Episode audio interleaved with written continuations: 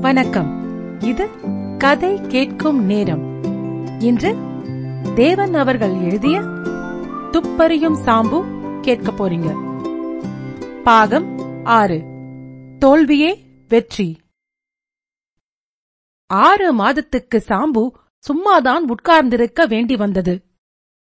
பத்திரிகைகள் எல்லாம் அவனுக்கு சப்பென்று இருந்தன. எங்கேயாவது யாராவது ஒரு கொலை செய்தால்தானே? சீ தென்ன உலகம். இதில் என்னமாக இருப்பது? என்று சாம்பு வெறுத்துக் கொண்டான். உள்ளூர் புத்தக சாலையில் இருந்த துப்பறியும் நாவல்களை ஒன்று விடாமல் அவன் வாசித்து முடித்துவிட்டான். இனிமேல் வாசித்தவைகளையேதான் திரும்ப வாசிக்க வேண்டும். ஒரு நாள் அஸ்தமித்த பிறகு சாம்பு திண்ணையில் உட்கார்ந்து தன் வழக்கப்படி மூக்கின் கூர்மையை பரீட்சித்துக் கொண்டிருந்த போது இரண்டு பேர் தெருவில் பேசிக் கொண்டிருந்தது அகஸ்மாத்தாக காதில் விழுந்தது. அவன்தாண்டா போன வருஷத்துல சோமு கவுண்டன்னு ஒருத்தன் செத்து போய் கிடக்கல? கொரட்டூர் ஏரிக்கரையில. நீ கேள்விப்பட்டிருப்பியே என்றான் அவர்களில் ஒருவன். கேள்விப்படாமல் என்ன? அவனுக்கு ஏகப்பட்ட விரோதிகள். மகா போக்கிரி பயலாம். எவனாவது அடிச்சு போட்டிருப்பான்னு கூட சந்தேகப்பட்டார்களாமே. அத ஏன் கேக்குற? அவன் ஒளிஞ்ச பிறந்தான் ஊரே கொஞ்சம் நிம்மதியா இருக்கு. அவனாகத்தான் குடிச்சு புட்டு விழுந்து செத்து கிடந்தானா? அல்லது யாராந்தான் பஞ்சத்தை தீர்த்து கொண்டார்களோ தெரியாது. அந்த ஊரிலே பஞ்சநாத முதலின்னு பலத்த கை. அவனோட போய் இந்த கவுண்ட விரோதிச்சுக்கிட்டானா? அவனே கூட தீர்த்திருப்பான்னு ஒரு வதந்தி அந்த ஊரிலே இருந்தது. சாம்பு நிமிர்ந்து உட்கார்ந்து கொண்டான். உற்று கேட்க ஆனால் அந்த வழிப்போக்கர்கள் பேசிக்கொண்டே மெல்ல நடந்து அவன் வீட்டை தாண்டிக் கொண்டு போய்விட்டார்கள். அவர்கள் போனால் போகட்டும். நம் கையில் ஒரு கேசையல்லவா போட்டுவிட்டு போய்விட்டார்கள்? என்று சாம்பு ஆனந்தப்பட்டான். அன்றிரவு பூராவும் அவனுக்கு தூக்கமே வரவில்லை. நகத்தை கடித்துக்கொண்டு யோசனையில் இறங்கிவிட்டான். மறுநாள் கொரட்டூருக்குப் போக மூட்டை கட்டிவிட்டான். கொரட்டூர் கிராமத்து ஜனங்கள் கசமுசவென்று பேசிக் கொண்டார்கள். இத்தனை நாளாக காலியாக கிடந்த கோடி வீட்டுக்கு புதிதாக ஓர் ஆசாமி குடி வந்தது பற்றிதான் பேச்சு. அவன் கிருஷ்ணய்யர் ஓட்டலில் சாப்பிடுகிறான் என்றும் பட்டணத்தில் இருந்து ஏதோ ஒரு ரகசிய காரியமாக வந்திருக்கிறான் என்றும் பேச்சுகள் கிளம்பின. போலீசாலாக இருப்பானோ? என்றான் ஒரு பேர்வழி. இருக்கலாம். சோமு கவுண்டன் கொலை விஷயமாக வந்திருக்கலாமோ? என்றான் இன்னொரு பேர் வழி ஆசாமியை பார்த்தால் அசடு வழிகிறதே? என்றான் ஒருவன். அப்படித்தாண்டா இருப்பா? நான் சொல்கிறேன் பார். அவ்வளவும் வேஷம். துப்பறிய வருபவன் இதற்காக வருகிறேன் என்று தண்டோரா போட்டுக் கொண்டு வருவானா? என்று கேட்டான் ஒரு கெட்டிக்காரன். ரொம்ப வாஸ்தவம். இவன் முகத்தில் வழிகிற அவ்வளவு அசடு. எந்த கடைசில் பிடித்த முட்டாளுக்கும் வழியாது. இவன் வேஷம் போடுகிறான் என்பதில் சந்தேகமே இல்லை. விஷயம் தெரிந்தவராக கருதப்பட்ட ஓர் ஆசாமி கூறினார். இப்படியாக கொரட்டூருக்கு வந்த மறுநாளே சாம்புவை கண்டு ஊர்வாசிகள் அவ்வளவு பேரும் ஒதுங்க ஆரம்பித்தார்கள். யாராவது நெருங்கி பேசினால் கொலையை பற்றி விவரங்களை அறியலாம் என்று எதிர்பார்த்த சாம்பு தனியே விடப்பட்டான். துப்பறிபவர்களுக்கு மற்ற குணங்களுடன் பொறுமையும் விடாமுயற்சியும் வேண்டும். சாம்புவிடம் மற்ற குணங்கள் இல்லாவிட்டாலும் இந்த இரண்டு அருங்குணங்கள் மட்டும் அபரிமிதமாக இருந்தன.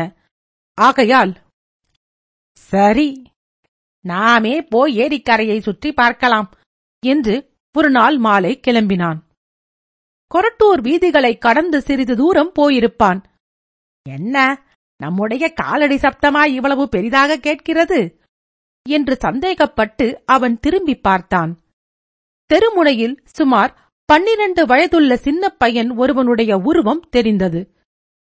சாம்பு மேலே நடந்தான். இப்போது கொரட்டூர் தோப்புகளை நெருங்கியிருப்பான். பின்னால் வந்த பையன் தன்னை பின் தொடர்ந்துதான் வருகிறானோ? என்று மீண்டும் சந்தேகம் வந்து திரும்பி பார்த்தான். இப்போது அந்த பையனுடன் கூட மற்றும் ஒன்பது பையன்கள் வந்து கொண்டிருந்தார்கள். அவர்கள் தன்னைத்தான் பின்தொடர்கிறார்கள் என்பதில் சாம்புவுக்கு இப்போது சந்தேகம் இல்லை சரி இவர்களை ஏமாற்றிவிட்டு சுற்று வழியாக போகலாம் என்று சிறிது தூரம் நேர்வழியாக திரும்பி பாராமலேயே போனான். அப்புறம் ஒரு குறுக்கு பாதையில் திரும்பினான். உடனே பின்னாலிருந்து பன்னிரண்டு சிறுவர்கள் ஓடி வந்து சாம்புவை சூழ்ந்து கொண்டார்கள். மாமா ஏரிக்கரைக்கு இந்த வழியாக போகிறதில்ல. அப்படி போக வேண்டும் என்றான் ஒரு பையன். முதன் முதலாக சாம்பு பார்த்த பையன் அவன்தான். நான் ஏரிக்கரைக்கு போகிறேன் என்று யாரடா உங்களுக்கு சொன்னது? என்றான் சாம்பு. எனக்கு தெரியாதா மாமா கொலை பண்ணினவனை பிடிக்கத்தானே வந்திருக்கிறேனி என்றான் அவன். பிறப்பயலாயிருக்கிறாயே உன் பேர் என்ன? என்று கேட்டான் சாம்பு. அந்த பையன் தன் சகாக்கள் பக்கம் திரும்பி பார்த்தாயடா இந்த மாமா துப்பறியதான் வந்திருக்கேன்னு நம்மண்ட ஒப்புத்துக்கிறார் என்று பல்லை காட்டினான். பிறகு சாம்புவிடம் மாமா என் பேர் மாணிக்கம் என்றான். சரி மாணிக்கம் நீ உன் சிநேகிதர்களை அழைத்துக் கொண்டு வீட்டுக்குப் போ நீ கெட்டிக்கார பயல் என்றான் சாம்பு. அவர்களை டாடா பண்ணி லகுவாக அனுப்பிவிடலாம் என்பதுதான் சாம்புவின் எண்ணம். மாணிக்கம் என்ற பையன் நாங்கள் போய்விடுகிறோம் மாமா. உங்களுக்கு யார் மேல் சந்தேகம் என்று மட்டும் எங்களுக்கு சொல்லிவிடுங்கள் என்று கேட்டான். அதெல்லாம் சிறு பசங்களுக்கு கேட்கப்படாது. அப்புறம் கடைசியில்தான் சொல்ல முடியும். இப்போது பொங்கல் என்றான் சாம்பு. மாமா மாமா. நீங்கள் உங்கள் வாயால் சொல்ல வேண்டாம். நான் ஒருவர்த்தர் பேராக சொல்லிக் கொண்டு வருகிறேன். நீங்கள் உண்டு இல்லை என்று சொன்னால் போதும். பஞ்சநாத முதலியாரா? சாம்பு திரு திருவென்று விழித்தான். மாணிக்கம் மிகவும் சுறுசுறுப்பான பயலாகையால் அட பஞ்சநாத முதலியார் மேல் இந்த மாமாவுக்கு சந்தேகமாண்டா என்றான். சாம்பு ஏதோ மறுத்துக் கூற வாயெடுத்தான். ஆனால் அதற்குள் அவ்வளவு பையன்களும் மாணிக்கம் பின்தொடர ஊரை பார்க்க ஓடிவிட்டார்கள். சாம்பு வாயில் விரலை வைத்துக் கொண்டு யோசித்தான். இப்படியெல்லாம் பகிரங்கமாக வந்து தடயங்களை தேடுவது முட்டாள்தனம். விடியற்காலை வேளையில் யாருக்கும் தெரியாமல்தான் வர வேண்டும் என்று அவனுக்கு தோன்றியது. ஆகவே உடனே வீட்டுக்கு திரும்பினான். திரும்பும்போது வழியில் ஒரு மரத்தடியில் நின்று அவனையே கவனித்துக் கொண்டிருந்து விட்டு சென்ற ஓர் உருவத்தை அவன் பார்க்காமல் தன் எண்ணங்களிலேயே லகித்து நடந்தான். மாணிக்கத்தை வீரப்பயல் என்று சாம்பு சொன்னானல்லவா? அது ஆயிரத்தில் ஒரு வார்த்தை. அன்றிரவு ஓர் அலாரம் கடிகாரத்தை கிருஷ்ணயர் ஓட்டலில் இரவலாக சாம்பு வாங்கி வைத்துக் கொண்டதையும் அதில் விடியற்காலை ஐந்து மணிக்கு அலாரம் வைத்திருந்ததையும் எப்படியோ அவன் கண்டு கொண்டு விட்டான். ஆகவே மறுநாள் காலை சாம்பு கிளம்பிய அரை மணி நேரத்துக்குப் பிறகு அவன் தன் சகாக்களுடன் ஏரிக்கரையை நோக்கி சென்றான். இப்போது அவனுடன் பத்தொன்பது பையன்கள் கிளம்பினார்கள். சரியாக விடியற்காலை ஐந்து மணிக்கு கிளம்பிய சாம்பு முதல் நாள் மாலை தாண்டிய தோப்பை நெருங்கிவிட்டான். கிழக்கு வெளுத்திருந்தது. சிறு சிலுவென்று காற்றடித்தது. தோப்பை சுற்றியிருந்த முள் வெளிக்கு வெளியே ஒற்றையடி பாதை இருந்தது. அவ்வழியேதான் தலை குனிந்து யோசனை செய்தவாறு சாம்பு சென்று கொண்டிருந்தான். அவன் மனதில் அப்போது ஏரிக்கரையில் சோமு கவுண்டன் சாவை பற்றிய எண்ணங்களே இருந்தன. திடீரென்று வேலியை திறந்து கொண்டு சாம்புவின் முன்பாக கட்டுமஸ்தான தேகத்துடன் ஓர் ஆசாமி நின்றான். அவனது அகன்ற மார்பும் திரண்ட புஜங்களும் அவனுடைய பிரமாதமான பலத்துக்கு அறிகுறியாக இருந்தன. காதுகளில் கடுக்கன் அறையில் ஒரு ஜரிகை வேஷ்டி உடுத்தி மேலேயும் ஒரு ஜரிகை அங்கவஸ்திரத்தை வீசியிருந்தான். அவன் முகத்தில் ஜொலித்த கோபம் சாம்புவை நடுநடுங்க வைத்தது. அவனுடைய கையில் ஒரு பெரிய ஜாதி நாயை பிடித்திருந்தான். சாம்புவை பார்த்ததும் அது இரு கால்கள் மீது நின்று என்று உருமி அவன் மீது பாயத் தயாராகியது. சாம்புவின் எதிரில் அவன் வந்து நின்றான். ஒருமுறை இவனை ஏற இறங்க பார்த்து அடே நீதானடா அந்த பட்டணத்தான்? என்று அவன் இடி போன்ற குரலில் கேட்டான். சாம்புவுக்கு சப்த நாடியும் ஒடுங்கிவிட்டது என்று சொல்ல வேண்டியதில்லை. காலை வேளையில் இந்த ராட்சசனுடன் வாயை கொடுத்துவிட்டு மண்டையை பிளந்து கொள்வதை விட மரியாதையாக ஒதுங்குவதே உசிதம் என்பதாக அவனுடைய பகுத்தறிவு வற்புறுத்தியது. நீங்கள் யார் தெரியவில்லையே. என்றான் சாம்பு தீனமாக. நீங்களாவது நாங்களாவது மடப்பயலே நான் தாண்டா பஞ்சநாத முதலியார் பார்த்துக்கொள். சாம்புவுக்கு உள்ளம் நடுங்கியது. இந்த ஆசாமி ஏன் கவுண்டனை கொலை செய்திருக்க மாட்டான்? என்று எண்ணிக்கொண்டான். "ம், ரொம்ப சந்தோஷம் உங்களை பார்க்க என்றான் வாய் ஏய் என்னை பார்க்காமல் இருக்கத்தான் நீ சந்தோஷப்பட வேண்டும். இங்கே துப்பறியவா வந்திருக்க? உம் உன் மூஞ்சியிலே இப்ப காரி துப்புகிறேன் பாரு. நான் தான் கொலை செய்து விட்டதாக ஊரிலே எல்லாம் போய் வதந்தியை கிளப்பி விட்டிருக்கியாமே? இருக்காதே நான் நான். ஏன் பயந்து சாவுற? உள்ளதை ஒப்புக்கொள்ளேன் தைரியமா. களவாணி பயலே நான் சொல்லுகிறேன் கேளு. இதுவரைக்கும் நான் யாரையும் கொலை செய்ததில்லை. நீ மட்டும் என்னண்டை எதனாச்சும் விளையாட ஆரம்பிச்சியோ? உன்னைத்தான் முதல்ல கொலை செய்ய போறேன். தெரிஞ்சுதா? சாம்பு விழித்தான். பஞ்சநாத முதலி தன் பேச்சோடு கையை ஓங்கி சாம்புவின் விளாங்காய் மண்டையில் ஒரு குட்டு குட்ட வந்தான். அந்த குட்டு விழுந்திருக்குமானால் சாம்புவின் தலை அநேகமாக இரண்டாக போயிருக்கும். அவன் தெய்வாதீனமாக பின்னால் சாய்ந்து வேலியின் மேல் படுத்தவாறு விழுந்தான். அவன் உடலில் ஆயிரம் இடங்களில் சுரீர் சுரீர் என்று முள் தைத்தது போன்ற உணர்ச்சி ஏற்பட்டது. பஞ்சநாதத்தின் நாய் ஒரே பாய்ச்சலில் அவனை கடிக்கப் பாய்ந்தது. சாம்பு இதோடு நாம் செத்தோம் என்று கண்ணை இறுக மூடிக்கொண்டான். ஏய் ஜாக் பாடா. அதுக்குள்ள இவன் குரல் வலையிலே நீ வாய் வைக்க வேண்டாம் என்று நாயை இழுத்துக் கொண்டு பஞ்சநாத முதலி வந்த வழியே போனான். கால் மணி நேரம் சென்றிருக்கும். சாம்பு விழுந்த இடத்தில் இருந்து எழுந்து நிற்க முயன்றான். முடியவில்லை. அவன் முயற்சியினால் இன்னும் பல இடங்களில்தான் முள்குத்திற்றே தவிர வேறு பயன் ஏற்படவில்லை. ச இந்த துப்பறியும் தொழிலில் உயிர்கூடல்லவா போய்விடும் போலிருக்கிறது?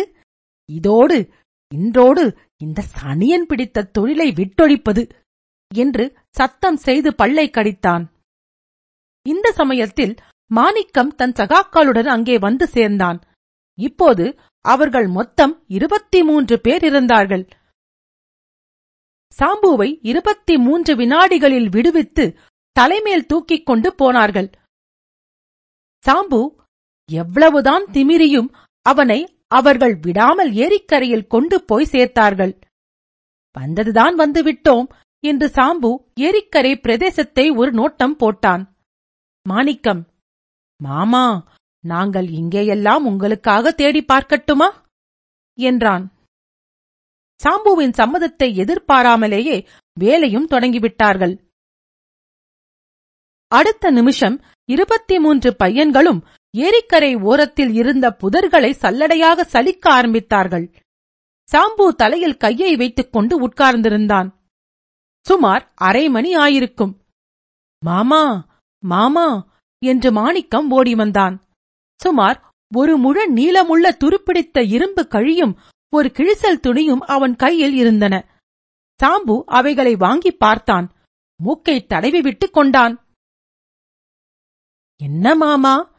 என்றான் மாணிக்கம். ஒரு நிஜ துப்பறிபவர் வேலை செய்வதை பார்க்க அவனுக்கு ஆவலாக இருந்தது. பையனுக்கு என்ன பதில் சொல்வதென்று சாம்புவுக்கு தெரியவில்லை. கிடைத்த பண்டங்களை வைத்துக்கொண்டு என்ன செய்வதென்றும் புலப்படவில்லை. பையன்கள் உற்சாகத்தை குறைக்க மனமில்லாமல் குழந்தைகளே நீங்கள் முன்னால் போங்கள். நாம் சேர்ந்து போனால் எல்லோரும் சந்தேகப்படுவார்கள். குற்றவாளியும் தப்பி ஓடிவிடுவான். நீங்கள் தேடிக் கொடுத்திருக்கும் இந்த இரண்டையும் வைத்துக்கொண்டு நான் குற்றவாளியை பிடித்துவிட்டதாகவே நினைக்கிறேன். நீங்கள் இப்போது போங்கள் என்றான். மாணிக்கமும் அவன் இருபத்தி இரண்டு சிநேகிதர்களும் உடனே போய்விட்டார்கள். அவர்கள் தலை மறைந்த பிறகு சாம்பு அந்த இரும்பையும் துணியையும் எடுத்து மூட்டை கட்டிக்கொண்டு கிளம்பினான். அதன் பின்னரே அவன் பின்னால் சற்று தூரத்தில் நின்று உற்று பார்த்துக் கொண்டிருந்த ஓர் உருவம் வேகமாக வெளியேறியது. முதல் நாள் அவனை கவனித்த அதே பேர்வழிதான் இவனும் என்று சொல்ல வேண்டியதில்லை. இதையொன்றும் அறியாத சாம்பு தன் மூட்டையுடன் நேரே கொரட்டூர் போலீஸ் கான்ஸ்டபிள் வீட்டை தேடிக் கொண்டு போனான். கான்ஸ்டபிளிடம் ஆதியோடந்தமாக விஷயத்தை சொன்னான். கான்ஸ்டபிள் கேட்டுக்கொண்டே வந்தான். ஆச்சரியமா இருக்கே நீங்க பட்டணமா? என்றான் அவன். அவன் சுபாவம் மரியாதையை தெரிவித்தது. ஆமாம் என்றான் சாம்பு. ரொம்ப சந்தோஷம். உங்களுக்கு போலீஸில எந்த டிவிஷனில் வேலை? என்று கேட்டான் அவன். எனக்கு வேலையும் இல்லை ஒண்ணுமில்லை நான் சும்மா துப்பறிபவன் அவ்வளவுதான் என்றான் சாம்பு. சாம்பு இந்த வார்த்தையை சொன்னதுதான் தாமதம்.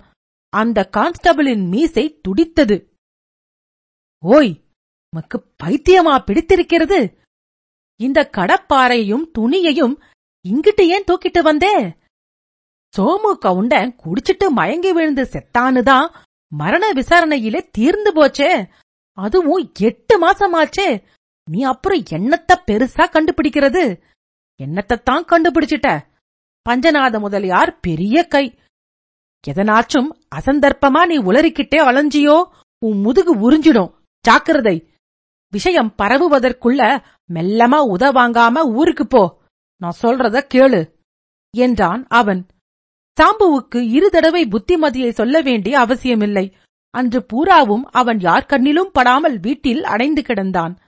மறுநாள் விடியற்காலை ஒருவருக்கும் தெரியாமல் முதல் வண்டியில் ஏறிவிட்டான். அப்பாடா போதும் இந்த துப்பு கண்டுபிடிக்கிற வேலை என்று இரண்டாவது தடவையாக பெருமூச்சு விட்டான். அந்த பஞ்சநாத முதலியின் முகமும் அவன் நாயின் பற்களும் மணக்கண் முன்னால் தோன்றவே அவன் உடம்பு நடுங்கியது. வண்டி கைகாட்டி மரத்தை தாண்டியிருக்கும். வெளியில் ஓவென்று சத்தம் கேட்டு ஜன்னல் வழியாக சாம்பு எட்டிப் பார்த்தான். இவன் எவ்வளவோ ரகசியமாக வந்திருந்தும் மாணிக்கத்துக்குத் தெரியாமல் வர முடியவில்லை என்பதை அவன் கண்டான். ஏனென்றால் மாணிக்கம் அந்த ஊரிலுள்ள நண்டு சிண்டு வண்டு பயல்கள் மொத்தம் நாற்பத்தாறு பேரையும் சேர்த்துக்கொண்டு ரயில் பாதையோடு வரிசையாக நின்று கூச்சல் போட்டு சாம்புவை வழியனுப்ப வந்திருந்தான். சாம்பு மிகுந்த வேதனையுடன் தான் சென்ட்ரல் ஸ்டேஷனில் இறங்கினான் என்று சொல்ல வேண்டியதில்லை. அவனை நோக்கி இன்ஸ்பெக்டர் கோபாலனும் இன்னும் சில போலீஸ் உத்தியோகஸ்தர்களும் வருவதை கவனித்தபோது அவனுக்கு பகீரென்றது. தான் துப்பறியப் போனது சட்டவிரோதமோ என்று கூட ஒருவித பயம் அவனை பற்றிக் கொண்டது. இன்ஸ்பெக்டரோ ஒரு ரோஜா மாலையை சாம்புவின் கழுத்தில் மாட்டினார். சாம்பு அசட்டு விழி விழித்து நாற்புறமும் பார்த்தான். கோபாலன் சொன்னார் மிஸ்டர் சாம்பு கொரட்டூரிலிருந்து துரத்தினீரே அந்த குற்றவாளி கந்தசாமி பிள்ளை. நேரே வந்து நம்மிடம் சரணடைந்து குற்றத்தை ஒப்புக்கொண்டு விட்டான். நீர் கண்டெடுத்த அதே இரும்பு கழியால்தான் சோமு கவுண்டன் மண்டையில் அவன் போட்டானாம். உம்மிடம் அகப்பட்ட துணியும் அவனதுதானாம். இத்தனை மாதமாக அகப்படாத தடயங்களை நீர் கண்டெடுத்து உள்ளூர் கான்ஸ்டபிளிடம் கொண்டு போனதும் ஆசாமி ஒரே ஓட்டமாக இங்கே வந்துவிட்டான். சென்ற இரண்டு நாளாக உம்முடைய பின்னாலேயேதான் சுற்றியிருக்கிறானாம். நீர் கூட அவனை பார்த்துவிட்டு பாராதது போல் பாசாங்கு செய்தீராமே. சாம்பு சிரித்தான். அதிர்ஷ்ட தேவதையின் லீலைகளை பார்த்துதான் அவனுக்கு சிரிப்பு வந்தது. கோபாலன் மேலும் சொன்னார் ஓய் சாம்பு குற்றவாளி யாரென்று தெரிந்தபுறம் கூட நீர் வேறொருத்தன் மேல் சந்தேகப்படுவது போல் பாசாங்கு செய்தீராமே. எல்லாவற்றையும் உமக்கு முன்னே சொல்லிவிட்டான். உன் பெயரை சொன்னால் நடுநடுங்குகிறானோய்? என்றார் அவர். எட்டு மாதமாக வெளிப்படாத மர்மத்தை சாம்பு விளக்குகிறார். குற்றவாளி சரணடைகிறான். என்ற செய்தி நகரெங்கும் பரவியது. பஸ்ஸிலும் டிராமிலும் சாம்புவை பற்றியே பேசிக் கொண்டார்கள். அவனை கனவில் கூட பார்த்திராதவர்களும் எனக்கு சாம்புவை நன்றாய் தெரியுமே என்றார்கள். சாம்பு பெருமையுடன் மார்பை பார்த்து கொண்டு தன் கூர்மையான மூக்கு நுனியை தடவி விட்டுக் கொண்டான். துப்பறியும் சாம்பு பாகம் ஆறு. தோல்வியே வெற்றி. கேட்டதற்கு நன்றி. இன்னொரு கதையில் உங்களை மீண்டும் சந்திக்கிறேன். நன்றி ராரா.